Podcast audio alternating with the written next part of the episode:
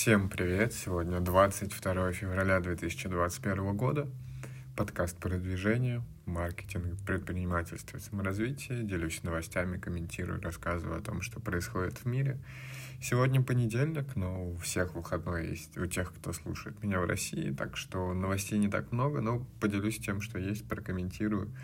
В целом, сегодня такой очень разгрузочный день. Вчера как я рассказывал в предыдущем подкасте, у лучшего друга была свадьба, отмечали. И в итоге лег достаточно поздно, что удалось проснуться только к 11 к 12, так что потихоньку вхожу в рабочий ритм. Такое бывает. Сейчас уже неделя началась именно а, на Кипре. Есть какие-то рабочие таски помимо бизнеса. В общем, надо посмотреть, все разобрать и постепенно постепенно втягиваться в ритм, плюс созвон у меня будет по, по геймдеву через полчаса тоже потенциальное сотрудничество с паблишерами. В общем, пока, пока общаемся и, да, перейду к новостям. Э, Питер Тиль, сооснователь Маскарад, Тиндер и другие инвестировали 2 миллиона долларов в стартап Voices с, с выходцами из России – Сама компания говорит, что она делает Substack для видео, то есть приложение для стриминга видео в прямом эфире и монетизация за счет подписки и пожертвований. Они уже смогли привлечь 2 э, миллиона долларов, и действительно есть очень именитые инвесторы.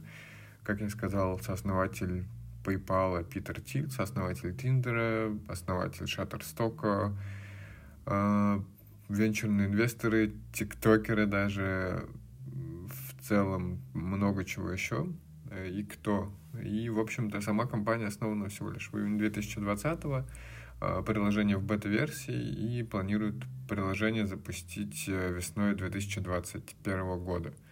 А, при этом вход будет также по инвайтам, как это сейчас очень эффективно работают у Clubhouse и вызывает волну волну интереса ко всему этому, и авторы смогут монетизировать контент с подписки и донатов от пользователей. Э, в общем-то, посмотрим действительно, насколько это все зайдет. То есть э, очевидно, что, возможно, придется делать много пивотов. Сложно представить, что это зайдет сразу, плюс были похожие соцсети, и, в общем-то, да, действительно, Э, посмотрим, какая там модель, как проверить монетизацию, будут ли сходиться вообще метрики, нащупают ли они продукт market fit, но можно порадоваться за ребят и э, посоветовать им удачи, надеяться, что они смогут эффективно потратить эти 2 миллиона долларов. KPMG э, подвела итоги поглощений, слияний и поглощений в России в 2020 году и пришла к выводу, что Э, технологии e-commerce сейчас на пике роста, они больше всего выигрывают от того, что происходит.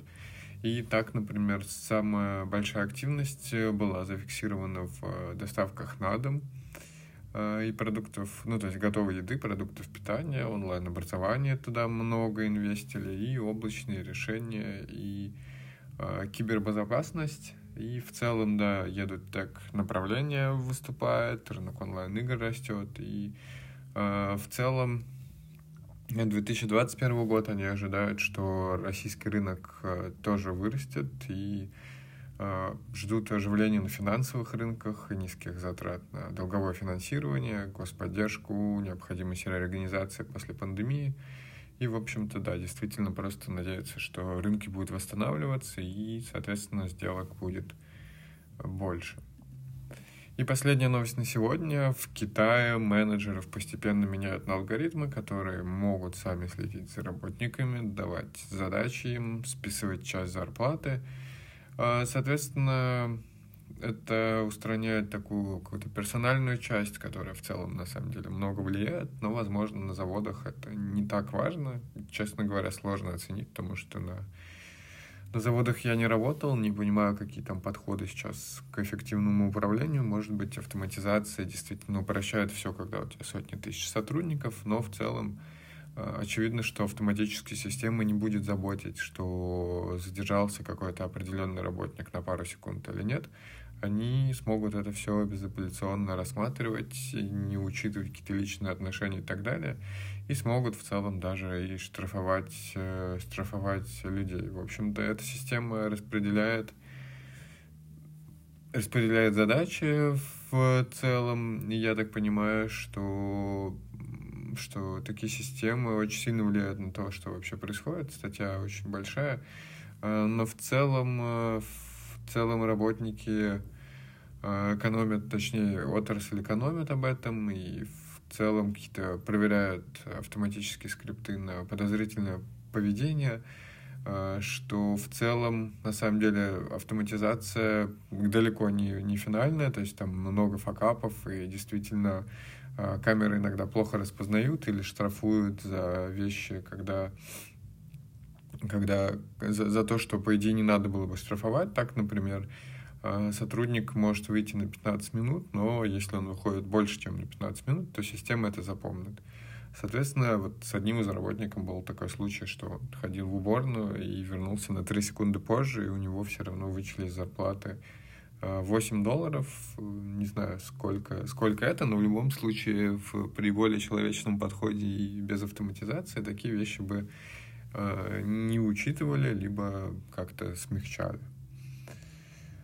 Соответственно, были и проблемы с тем, что какие-то задачи, задачи завершены, но там документы вовремя не оформили, и за это штрафовали. То есть понятно, что это с точки зрения менеджмента тоже, э, тоже сложности, потому что с людьми действительно нужно много увлекаться и работать, э, взаимодействовать, особенно если это не какие-то senior top-level, то много надо погружаться, какие-то факапы в любом случае будут, и к этому надо быть готовым. А, соответственно, автоматизация убирает эту проблему. То есть э, ты как э, сотрудник не можешь пожаловаться особо кому-то, и тебя оценивает бездушная система. Это, с одной стороны, и плюс, что ты как-то больше то есть знаешь, что никак не получится выкрутиться или там, схалявить. С другой стороны, это теряет и мотивацию, возможно, желание работать в этом месте, потому что ты меньше общаешься с людьми, меньше взаимодействуешь в целом и не понимаешь, как, как вообще все происходит, как выстроена компания, отсутствует, возможно, меньше корпоративной культуры. В общем, непонятно, очень сложно без каких-то тестов измерить, что на самом деле эффективнее. Какой-то тратиться на менеджеров, которые будут не идеально отслеживать все, но э, в целом как-то более человечно, либо все это автоматизировать. Вполне возможно, что, как я и сказал в начале, на заводах, где там тысячи сотрудников, может быть, где-то десятки или даже сотни тысяч сотрудников, автоматизация — это единственный ключ ко всему, и там кто-то просто следит за этой системой и проверяет, как она работает. Возможно, действительно, э, иначе будет слишком много менеджеров. Но, в общем-то, да, это звучит как какие-нибудь э, черное зеркало и так далее. В общем, посмотрим, к чему, к чему это все приведет, но в целом пока это Пока это какого-нибудь digital сектора не касается, стараются автоматизировать и такие отрасли, которые достаточно устарелые, обеспечивающие это заводы, какие-нибудь транспортные сети, нефтянку и так далее. А, ну, не устаревающие, а в целом просто реальный сектор экономики. И сложно, сложно мне понять, потому что я в нем никогда не работал и не знаю, что по-хорошему там нужно использовать. Ну, а на этом, наверное, на сегодня все. С вами был я, Александр Нечаев. Подписывайтесь на подкаст, оставляйте отзывы, делитесь с друзьями. И, конечно, приходите слушать подкаст завтра. Услышимся.